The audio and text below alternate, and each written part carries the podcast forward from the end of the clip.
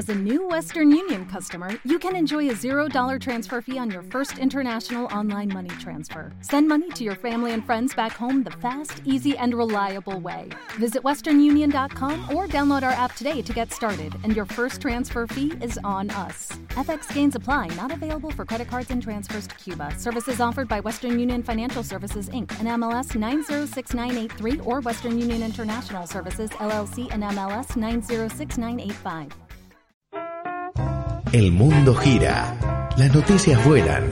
Resumen del Sur. Un lugar para entender el mundo.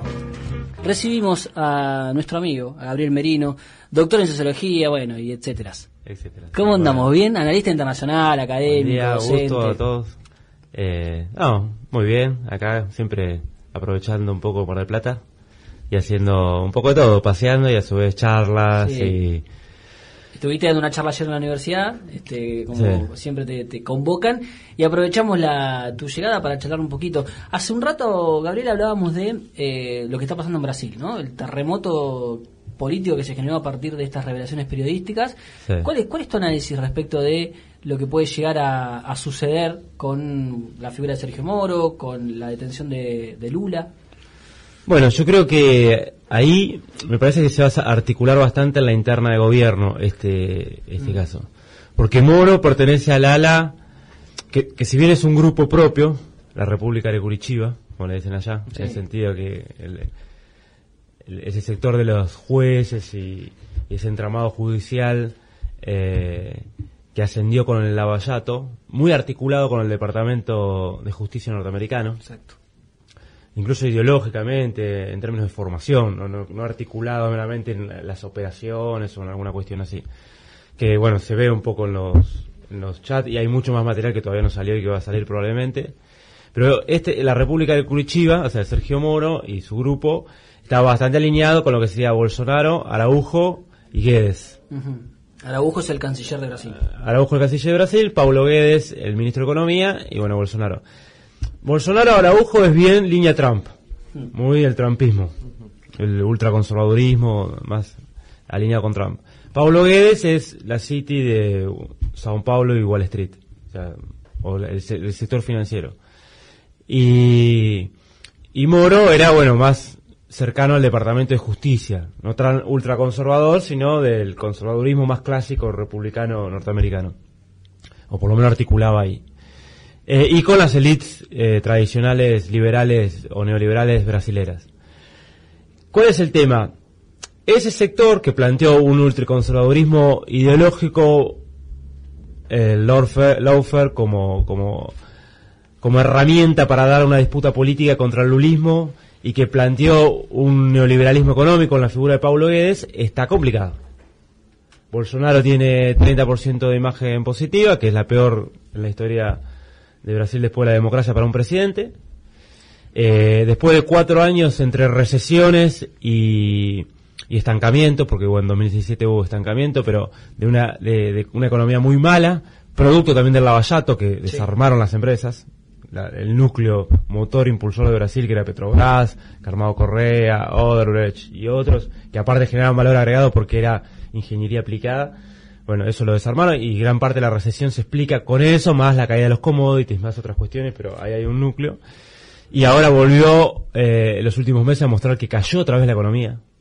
O sea, cae la economía, cae la imagen. Bolsonaro no tiene mayoría en el Congreso. Y se fortalece la ala nacionalista conservadora del vicepresidente. Hablando de vice, que ahora están de moda. Sí.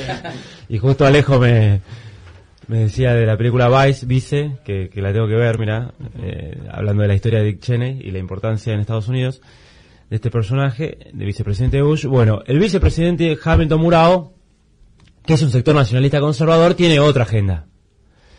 Esa interna estaba jugando bastante fuerte. Esa interna estaba jugando bastante fuerte. ¿Por qué?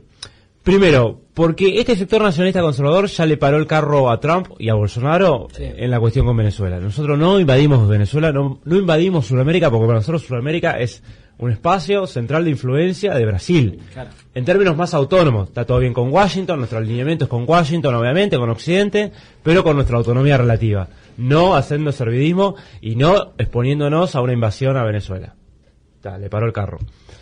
Además hay relación también entre el ejército brasileño y la Fuerza Por Armada supuesto. bolivariana, o sea, una cuestión Por casi supuesto. de miel, digamos. Por supuesto, porque aparte hay, claro, esa cuestión corporativa militar, eh, que si bien son dos escuelas distintas, eh, la escuela brasilera no deja, no deja tener ese, ese margen de autonomía relativa. No es la escuela de las Américas de Colombia. Claro. No es el alineamiento puro y simple a Estados Unidos.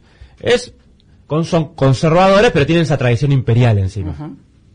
Y ellos entienden que son la potencia de Sudamérica y Sudamérica hay que conducirla. Por lo tanto, no hay que ir a guerra con nadie. Claro. El único momento que hubo hipótesis y conflicto era con Argentina porque consideraban que sí Argentina era el único competidor real. Pero eso fue muchos años atrás. Después de los 80 eso cambió completamente. Entonces ahí ya le paró el carro, el carro con eso. También le paró el carro con el tema del Mercosur. Ah, Recordemos que el Pa- Pablo Guedes había dicho tiremos por la ventana del Mercosur. Si no es prioridad el Mercosur. Bolsonaro había visitado Chile antes de, de, de la Argentina, que era la tradición a partir de los 80, ¿no? de la recuperación de la democracia. Macri no fue a la Asunción. Macri no fue a la Asunción. Ahora, vino Bolsonaro acá, Pablo Guedes hasta dijo algo que no tiene nada que ver con su historia, que bueno, reflotemos una moneda común, un banco central, que si bien es una abstracción, después se puede analizar eso, pero no es, no es tan real. Pero digo, volvieron a decir, el Mercosur es importante, esto es importante.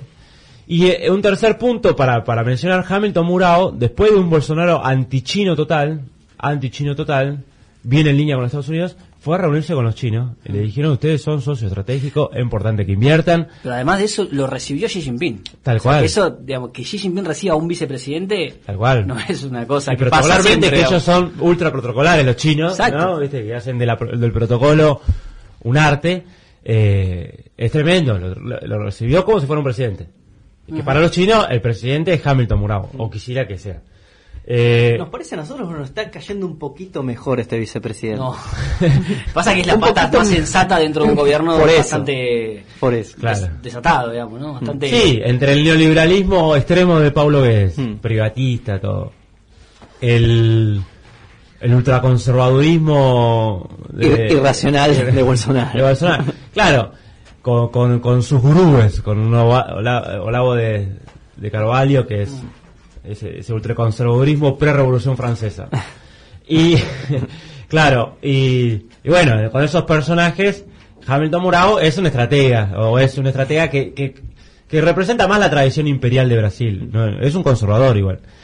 Entonces, y también le paró el carro, otro tema, con, con Embraer. Cuando Boeing compra Embraer, si bien estos son...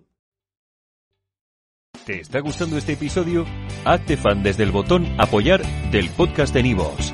Elige tu aportación y podrás escuchar este y el resto de sus episodios extra. Además, ayudarás a su productor a seguir creando contenido con la misma pasión y dedicación.